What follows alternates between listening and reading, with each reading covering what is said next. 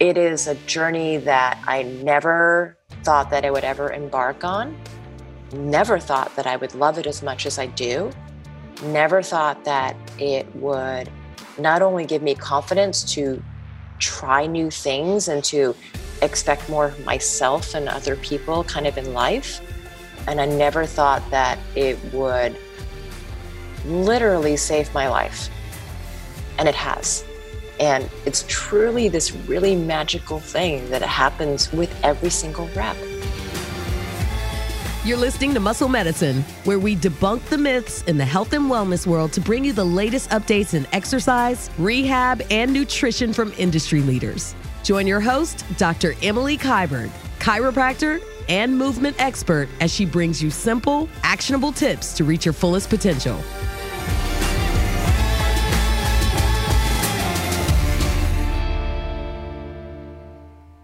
Mira Gracia, welcome to Muscle Medicine Podcast. I have been secretly girl fanning you on Instagram from across the country in New York, and you're in Portland, Oregon. Thanks. Thanks.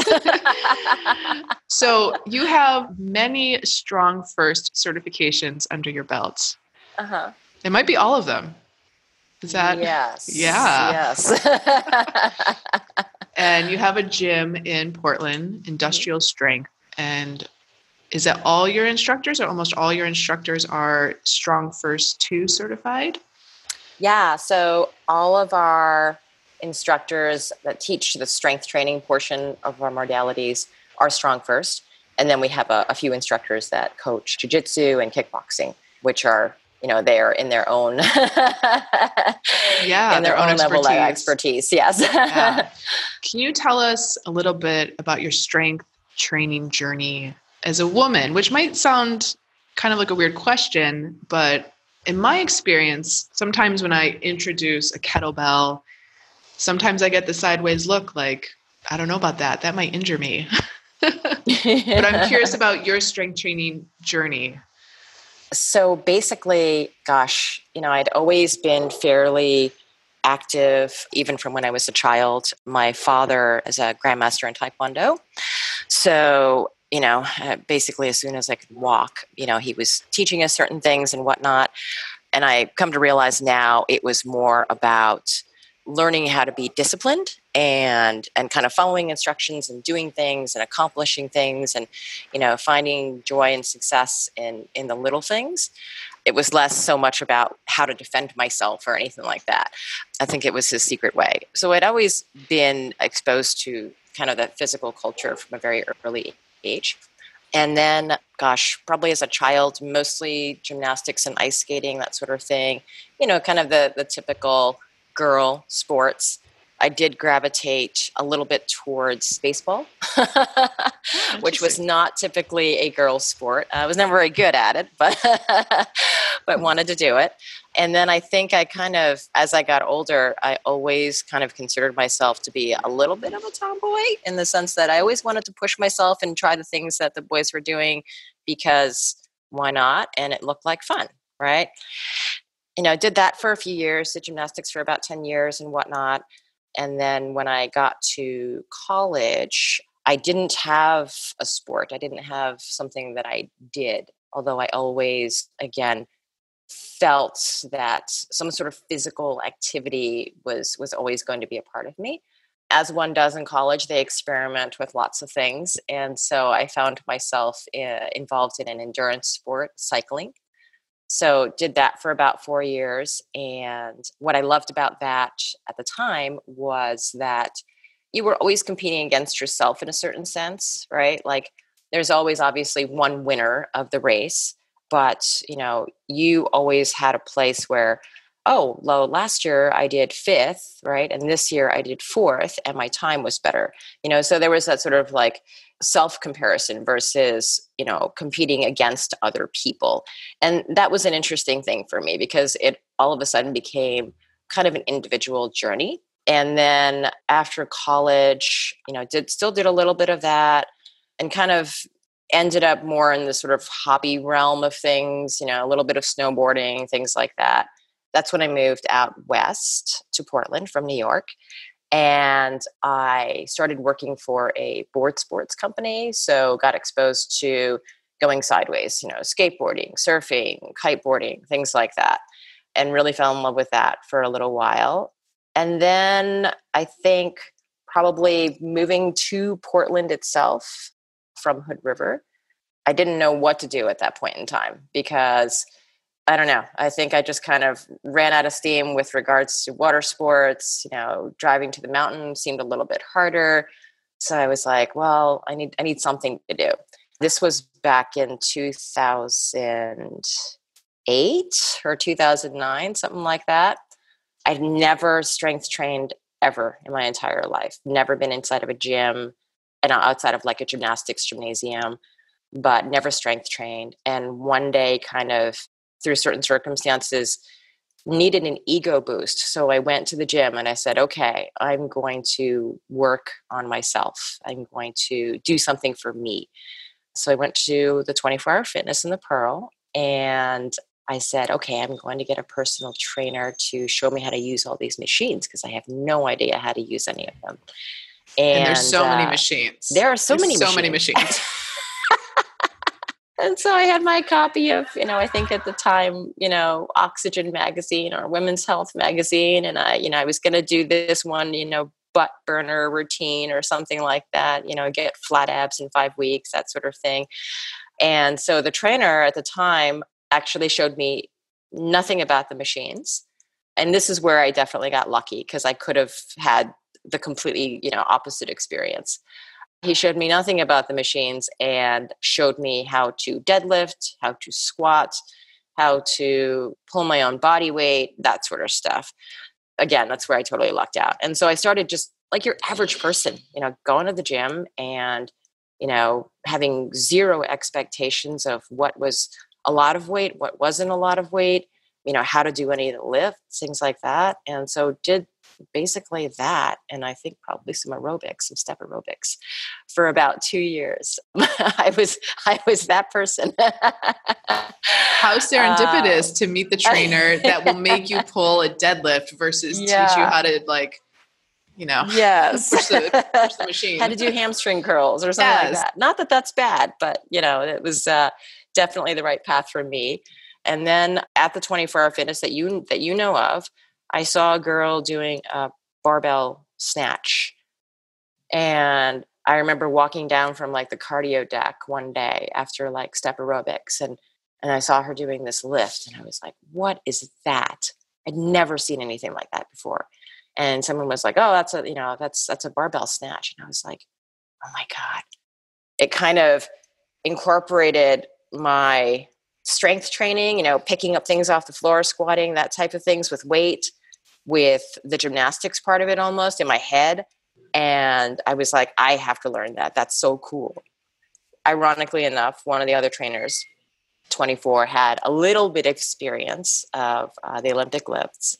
And so I contacted that person and signed up for some lessons and he taught me kind of the basics. And again, at that point in time, it was kind of like the Wild West. There was there was weightlifting was nothing like it is today. And I think there were maybe 50 people in the entire state of Oregon that were doing this. And so I started learning that. And then at the same time is when I got introduced to kettlebells as well. You know, immediately kind of fell in love with with that modality and I don't know, I, I kind of overall feeling that I got from using those particular instruments and performing those particular movements. And I kind of think, you know, along the way I was gaining a lot of confidence through that. And that particular aspect of it is what I enjoyed the most. Is kind of how I felt afterwards. You go, you complete something, you may be unsure of what what's going to happen. You do it, and afterwards, you feel better. That's what I really gravitated towards throughout this whole this whole journey. And I never got that with with the other things that I did in life. You know, I, mm. maybe a little bit like, hey, I did a little bit better here. I did a little bit better here but there was something untangible about picking something up or doing something physical like that that was kind of amazing magical that i still love that i still love today yeah I didn't know you had so many years of gymnastics. I'm Yeah. curious yeah. because gymnastics is so much extension mm-hmm. in the back and you know really working almost like a hyper mobility especially like hamstrings you see the gymnasts like doing the overstretch and the splits yeah. was it tricky to kind of create full body stability and a brace in the core with so many years of back bending Yeah, so that's interesting that you say that because you are absolutely right. The typical gymnastics is about hypermobility in all areas, so not just the back, but in the hips as well and the shoulders. An old gymnast in college might be 21 years old. An old gymnast, right? So prime Not season for gymnasts- longevity. Yeah, no, no. Prime season gymnast, you know, you're probably about 16, 17, right? As soon as as soon as that, you know, you start to kind of peak downwards. And there are some, I would say, questionable practices with regards to how you maintain that hypermobility that are not terribly safe. I have a friend who's a physical therapist who was also a former collegiate gymnast. She cannot fully extend her arms overhead because of the repeated, I would say, techniques used in order to get that extension. And she actually works with gymnasts here in Oregon as well to help fix them after physically being forced by their coaches into positions to maintain that mobility. So for me, I was always mobile, you know, through my life as a result of the gymnastics, I'm sure, and just being honestly female. So when I first started strength training, I used a lot of that space that I had in order to get into the positions and did actually end up injuring myself because in my hip because I kind of just fell into a squat or I could go there so I said, you know, why not access that space and, and do that? So I didn't really know how to control the weight or the movement. So I did end up injuring myself. Luckily, found some really amazing people to help me gain stability and ownership of my joint space, if that makes sense. That was a lesson hard learned, but certainly something that I find very valuable now that I'm a coach is that you know just because you can get into these these positions doesn't mean that you own them right? Yes. and for most women or even men they don't. And they rely on that that hypermobility and that flexibility as a form of stability. And that's when those those soft tissue injuries happen. So yeah, yeah. for sure when you say own it Yeah. own the movement what does that mean? So being able to do it slowly right? Being able to do it without any external forces so weight things like that right? Being able to have control in that space or whatever whatever it is that you're trying to do you know say for example a body weight squat. If i can do it slowly if i can do it under control and i can do it without having to hold something and some people obviously for whatever reason might need to hold on to a little bit of counterweight because of mobility restrictions yada yada but in its simplest purest form you know without anything external and being able to do that somewhat effortlessly you know under control essentially Yeah. And I think for people who do lift weights, that slow control owning the movement is like, that is amazing. Yeah. I think sometimes for the people, the population who doesn't weight lift, maybe they do a little more like dance cardio or Mhm. it's a HIIT class. The slow and controlled isn't that sexy sometimes. no slow and controlled is never sexy Never sexy. because it's not shiny and it's not fun it is often fairly uncomfortable right yeah. so if we talk about even like a push-up right Yes. it's way cooler to do a crap ton of them maybe not all the way down and to do them really fast right that's cool i did like 50 push-ups i would much rather see somebody myself or any of the people that i train do one push-up and have five seconds to get down to that push-up pause for two seconds at the bottom five seconds to get up that is a feat of beauty for me that is a feat of beauty for me too. and super hard. Yes. Yes. Yes. Super you will be huffing and puffing after that. yeah. For the women listening, and as women, culturally, I think there's a tendency to kind of like suck in our belly, to mm-hmm. skinny up the waistline, or just to suck in to look skinnier or look a certain way. For myself, I feel like I have to retrain that all day, every day. I'm wondering if someone who teaches strength, where when you're lifting, you don't necessarily want to pull your belly button to your spine, like how do you kind of start to shift people's perspective around that? It's funny because you're right. A lot of people will draw, you'll hear this, you know, draw the belly button in, right?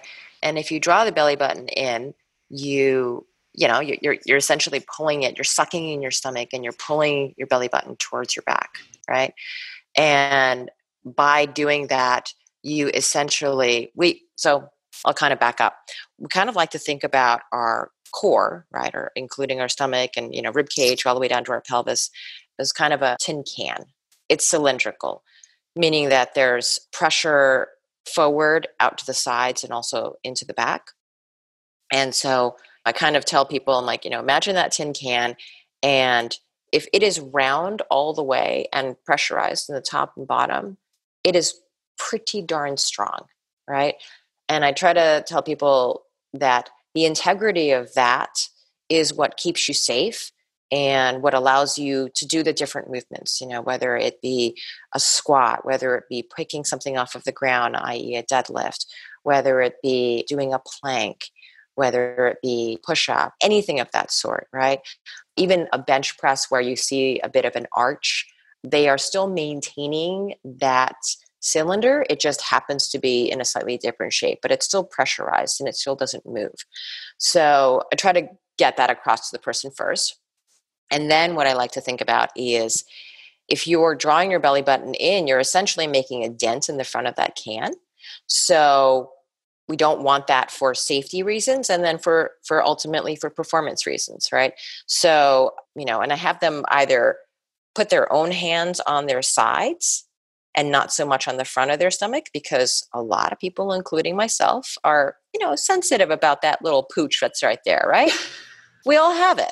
So i ask them to put their hands kind of on their sides and put their fingers into their rib cage and then essentially take a take a deep nasal breath and kind of fill your belly and kind of push out your fingers at the same exact time right so i get them to do that a few times right and they feel like okay i get the concept of actually filling up my belly with air and then what we'll do is we will have them translate that to not only filling and pushing out their fingers out to the side but actually imagining that air going into your lower back, right? So then you're putting pressure through your lower back, right?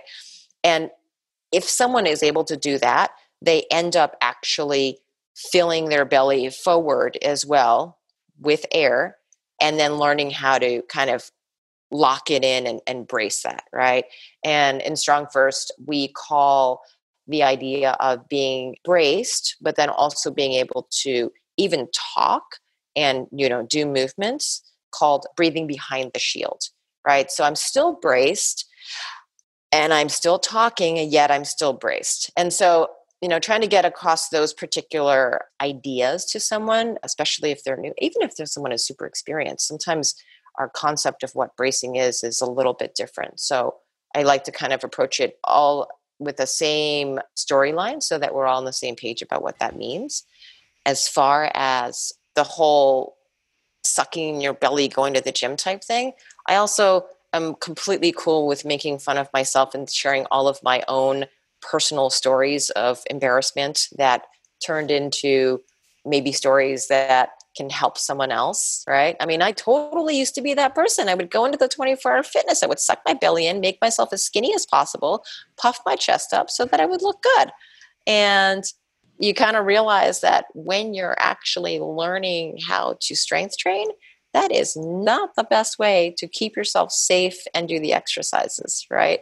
And so once I kind of like try to shift the focus away from the aesthetic of it and really shift more of the focus on, you know, hey, I'm going to teach you this skill and this is part of owning that skill, it changes the focus. And then people are much more receptive to actually bracing and actually pushing their stomachs out a little bit. And that's cool. yeah. That was like the most perfect breathing bracing description I've heard on this podcast yet. oh, good. yeah. StrongFirst also has a very specific exhale. Mm-hmm. And I remember when I was first training in swinging kettlebells and learning to snatch, and I would go to, you know, a traditional, like an equinox, I was embarrassed. Yeah. That like forceful, audible, like, you know, I felt like I got like the sideways looks. But it's really important. Can you tell the listeners why? yeah.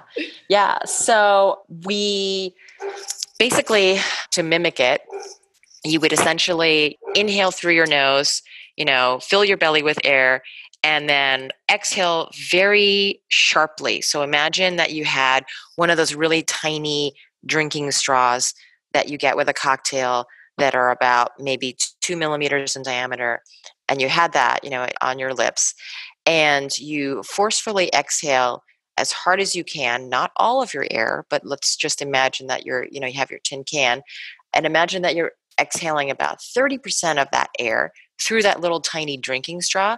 And the idea of that is to kind of solidify the brace at the top of a swing, right? Or even a press or a squat, right? Or even a deadlift. Anytime that you're finishing a type of lift, the sound is you end up sounding kind of like a little snake or something. It's uh, and you probably did get some weird looks at the equinox. But it basically, if you think about it, it kind of locks in your core at the finish of, of any of those types of exercises. And that is what is going to help keep you from going into extension. It's going to help solidify the top position so that you, you're safe at the top, essentially, or at the finish of any of those exercises. And it really kind of just hones in, I would say, more of the safety first because it's really, really hard to make that sound and to do it properly and to actually make the sound properly and be in a bad position, in all honesty. Right. Yeah. But if you don't, you can still be in a good position, but it's just harder, right? It's harder to know that you're doing it right, essentially. Yeah. So it's definitely more of a safety thing. It is, you know, definitely translates to being more of a performance thing too. But I would say it really helps you to be more safety focused at the top of any of those exercises. Yeah, it like locks in the brace. Mm-hmm. Yeah. Yep. I kind of um, tell people it's like an exclamation mark at the end of a sentence. Oh, I like, like that. Boom, right yeah. there. Oh, over and over and over again. oh, I love it. Brett Jones was on the podcast and he talks about, you know, the man has been swinging a kettlebell for like decades. And he's like, every time, every single rep, I learn something new. and so, for people who are trying to push their capacity, which may be perceived as like at the end of your workout, you're laying on the floor exhausted in a pool of sweat. That's kind of like one picture of pushing capacity, right? Mm-hmm. And for myself, and you know, for patients in our clinic, pushing capacity, like once you start to lose form, which might be you're pressing overhead and you start to flare the ribs or lose that canister or overarch in the back, especially just from like a clinical setting, that is now compromising safety, is kind of losing that form. But sometimes it's hard to push people to challenge themselves if they park the bell when the form is lost. Mm-hmm. Right. So, mm-hmm. what's kind of like that happy medium because you don't want to be the person that you know on the floor in the pool of sweat because that person has probably lost their their foreman have over challenged your capacity. Mm-hmm. You don't want to be the person who's you know always just doing the same weight bell. Mm-hmm. How do you start to challenge capacity without totally like having form fall apart? Yeah.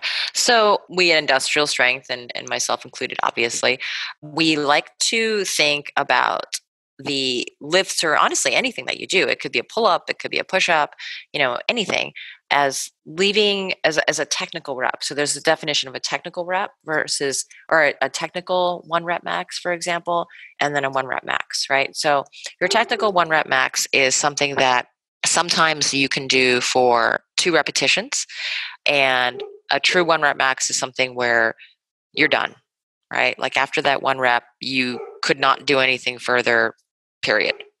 So, what we like to do is because we're not dealing with people that are competitors, no one here is going to the Olympics, right?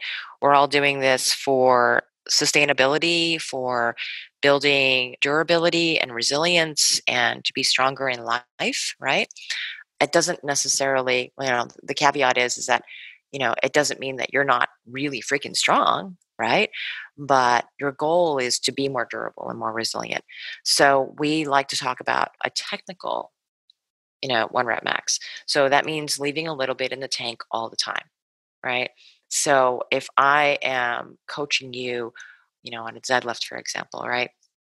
And say you can do 70 kilos for for three or four reps, right? You can do 80 kilos for two reps. And say if you did 90 kilos, your form would start to kind of fall apart a little bit and i would see a little bit of bending in your back or something like that right but you know it's not horrible you can still do it right I would say, you know what? Let's go back to 80 kilos, or let's even go to like 85 kilos, right? And let's really hone in on your technique and let's get you to the point where you can do that for a solid two. That notion of leaving just a little bit in the tank always, A, that gives you confidence that you can do more. And B, it gives you a little bit of buffer room in the sense that you don't have to always push yourself to the point of failure. Like we never want to teach your body and your mind to fail. We always want to leave it saying, oh, you know what? That was hard, but I could do a little bit more. And if you always have that mentality, there still is no limit to what you can do. So fast forward, you know, we're on a program six months from now. Now you're doing 100 kilos for two instead of, you know, you're 80 or 85 kilos, right? So you have in all essence gone beyond what you could have done six months ago but your perception of it is still that you have a little bit of room in the tank and i always tell people that you know don't go to failure just because you're huffing and puffing and you're dying or whatever that doesn't necessarily mean that you are getting stronger you are getting better i would much rather have you be able to have a conversation be able to look me in the eye and you know and focus and always have that kind of mentality, but at the same time, getting stronger all the time.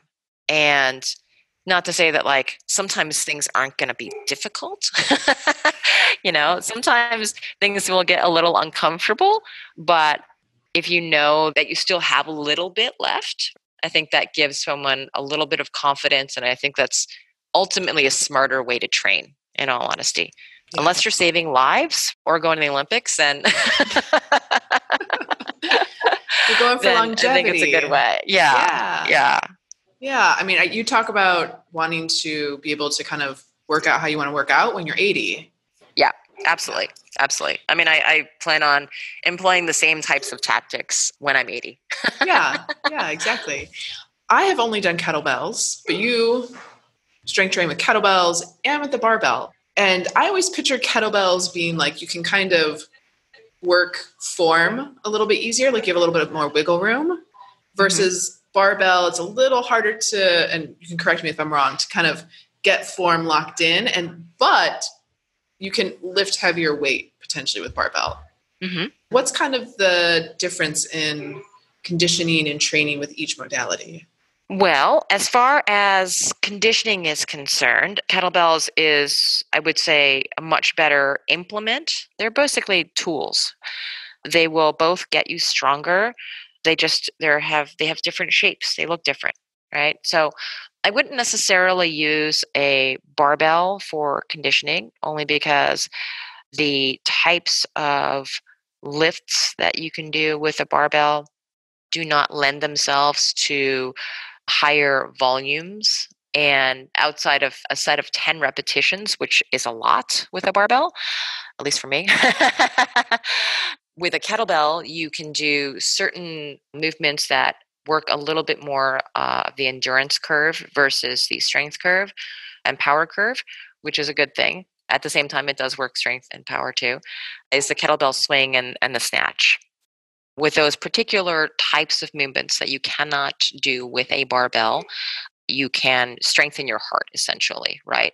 As well as your back your abs your you know hamstrings your butt like everything. So with a barbell yeah you can obviously load it fairly heavy much heavier than a than you could uh, pick up a kettlebell even though they make really heavy kettlebells these days. But at a certain point you know if you're deadlifting a 60 kilo kettlebell then i would say probably transition to a barbell just because at that point there's more that you can do essentially. But having said that, some people are just intimidated with a barbell and weights and whatnot. It looks kind of scary, right? So we use heavier kettlebells or even double kettlebells because they just they're a little bit more approachable visually, not nearly as intimidating. And a lot of times, what I say is like, hey, you know what? You just deadlifted that 60 kilo kettlebell for five repetitions. I'm going to show you what the exact same weight looks like on a barbell. And yeah, we're going to have to learn how to deadlift that, you know, with a different tool because it's a little bit of a different setup and all that sort of stuff. But you are fully capable of doing the same exact thing with a barbell. And then they're like, oh, I love that that transition. It's like sneaky, but yeah, yeah, and you know, and it's the same thing with like like I ha I, I I train one gal who you know she's a mom. She has no intention of quote unquote getting strong. She's like i just want to like hang out with my kid and not have to you know kind of worry about being able to to keep up essentially is what she said. And so without any expectations whatsoever. She doesn't even like to work out. So so I have to like sneakily get things in there. But you know, she's all of like five foot two or something, and she does 24 kilo presses. Wow. She, she also does not think that she's strong, right? And yet she can do a 24 What? kilo press. Yeah. whoa, I'm impressed. So she has she has no idea, which is the coolest thing ever. oh man. Where do for so for example, like women coming to industrial strength, like where do you start them if they have never strength trained before? when they come to the gym, Yeah, I mean, just like like from a from a mental or even just like an assessment, like what you know, some people will look at the kettlebell and be like, "That's going to injure me. That's scary." They're only used to like the five pound weight. It might be pink. Like how do you kind of, which have their they have their own uses. How do you start to work with someone like that and kind of break down those barriers of intimidation? regardless of gender, regardless of experience, we start everybody off in the same exact way, mostly because we are trying to make sure that we're all on the same page about vocabulary, expectations, and things like that, right? So we start everybody off with a movement screen. And I tell people it's like this you walk in off the street, I have no idea how you move. Right. I don't know anything about your history. I don't know anything. You know, you could be a D1 college football player, or you could have literally never done anything ever and uh, be a software engineer and sit at your desk all day, right? So I need to perform an assessment on you to get a baseline of how you move, to identify any low hanging fruit of potential pain, and at which point then we are aligned with uh, some medical professionals, physical therapists, you know, chiros, et cetera, that we punt to because that's not our area of expertise. And then we pull things from the functional movement screen because it's something that's very repeatable, it's it's trusted, and it's easy to execute. You know, it's very, very repeatable essentially. And we'll do the the movement screen on everybody. And then we'll do some baseline things like teach them how to hip hinge, teach them the difference between a hip hinge and a squat work on things like identifying what the core is that i talked about before through dead bugs and planks and things like that. So we do the same thing with everybody and at first you know we will certainly choose appropriate weights for the person when we're teaching them. So sometimes it might be the pink kettlebell. We do have some competition bells which are all the same diameter but weighed different, right? So the pink eight kilo bell, and it's kind of annoying that the lightest one is pink. Pink. I would much rather have the heaviest one be pink, but you know, whatever. So, you know, sometimes we'll start with an eight kilo kettlebell, which happens to be the pink one, and just show them how to hip hinge, and then just gradually, you know, move up as we see appropriate, you know, depending on the person's experience level and whatnot. I'm very frank with people, you know, I say, if you don't do the movements with a certain skill level, right, you can hurt yourself. And kettlebells are absolutely dangerous. Same thing with any of these other tools, right? And so that's why it's really important to identify what the foundation is, like bracing, like a proper way to do the movement before adding weight, before adding volume to it. And that goes for anybody. Which goes back to owning the movement. Right. Yeah. Right. Totally. Right. What are some of your like what are you kind of playing with these days in terms of lifts, workout drills? well, so I compete in weightlifting. So it's Olympic style weightlifting. So the snatch, it's comprised of the snatch and the clean and jerk. And so those are the two movements that I'm trying to get better at all the time. And sometimes that is oftentimes a fairly frustrating journey, but something that I pretty open about saying that I'm fairly obsessed about. so, yeah. and I've had to change what that looks like as I've gotten older. That's just life whatever I do ends up with that sort of goal in mind. So it, basically, everything I do is an accessory to those two lifts. So mm. I overload those two lifts with squatting, with pulling. So I can squat more than I can clean. I can pull more than I can snatch and clean and jerk, things like that. What I have found very beneficial over the years is incorporating my kettlebell training into my weightlifting training. So, with weightlifting or with any barbell sport, most of the time it's a bilateral movement. So, a two legged squat, two handed press, et cetera, et cetera. With kettlebell training, you are forced to do things unilaterally, right? With the exception of probably, you know, a deadlift or a two handed swing or, or a goblet squat, but most of it's unilateral. And because of its sort of odd nature and shape, it really forces you to have good ownership again of the movement. It really forces good stability, you know, especially overhead. And so I I like to incorporate kettlebell training at least, you know, two, three times a week in the form of even get ups and swings and presses and lunges and things like that and kettlebell snatches in order to to make my barbell lifts better essentially interesting so the barbell lifts are the bilateral component, but you're training kind of some asymmetrical unilateral mm-hmm. things to yeah. yeah. help with yeah the bilateral. Oh yeah. Oh yeah. yeah. Because if you always train bilaterally, you have no idea whether or not your right arm is stronger than your left or vice versa. Or if one even just kind of moves a little bit differently, right? And none of us is perfectly symmetrical. We're all working on on being a little bit more even left to right but it's when you have the big discrepancies in either strength or movement that is i would say the, the biggest predictor to injury so being able to do things as equally as you can challenging yourself with you know something like a kettlebell is hugely beneficial when it comes to you know again that sort of overall durability and resiliency yeah I have to say, I always default to what I really like to do, mm-hmm. which is two handed swings and double press. Uh-huh. so when I force myself to Turkish get up, lunges, oh my God. My, my like I'll do lunges and I'll hold a 12 kilo and I will feel like destroyed the next day. But I could swing heavy and press all day long. Uh-huh. so I really have to program into my own workout or have someone program it for me to do the mm-hmm. things I don't like. Mm-hmm. Mm-hmm.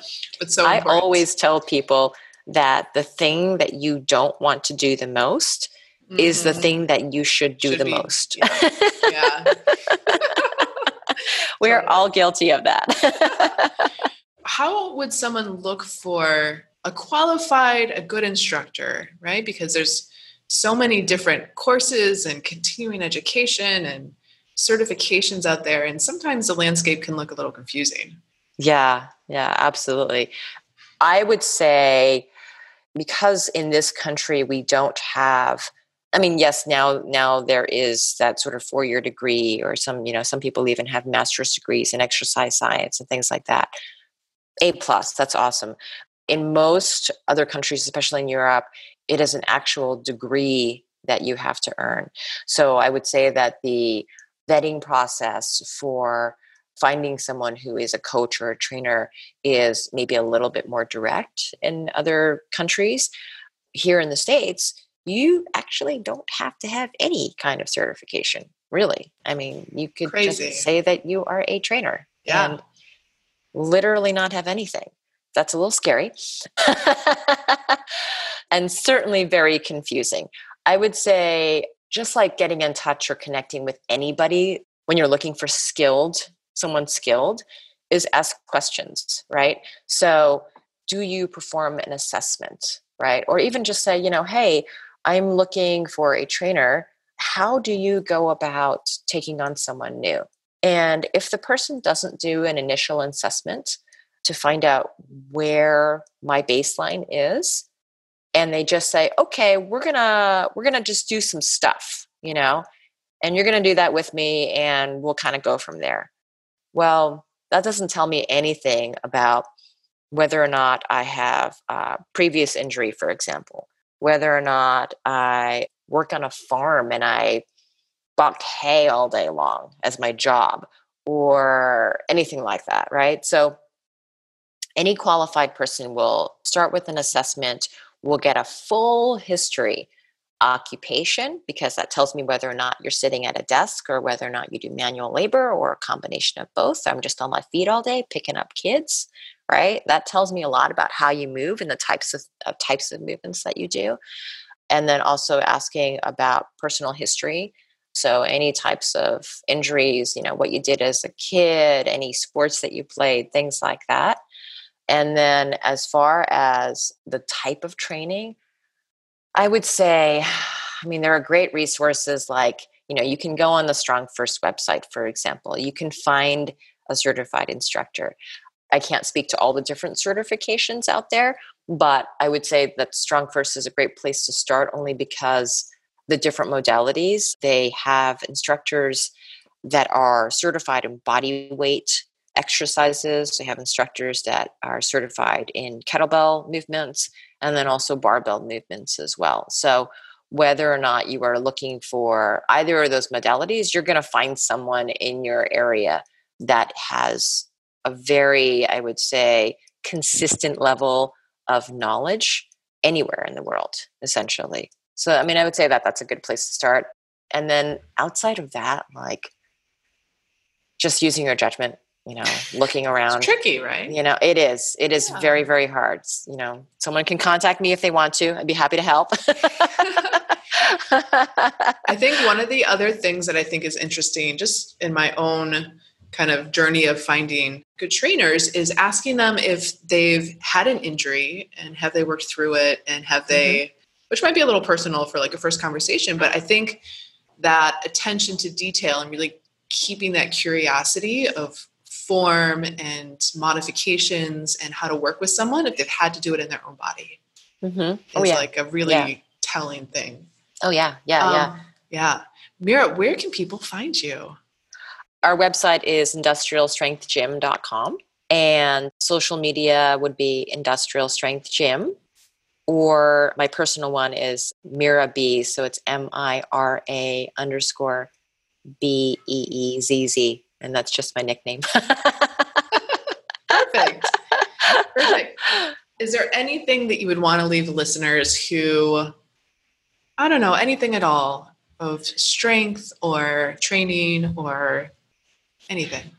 Well, I'll leave you this with this one, and it's fairly personal, but I'm almost 50. I'll be 49 next year.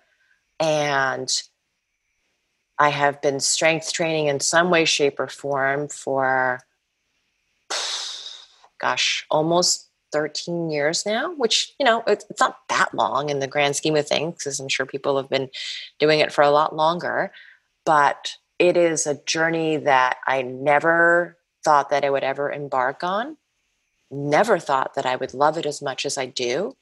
Never thought that it would not only give me confidence to try new things and to expect more of myself and other people kind of in life. And I never thought that it would literally save my life. And it has. I feel physically stronger, mentally stronger.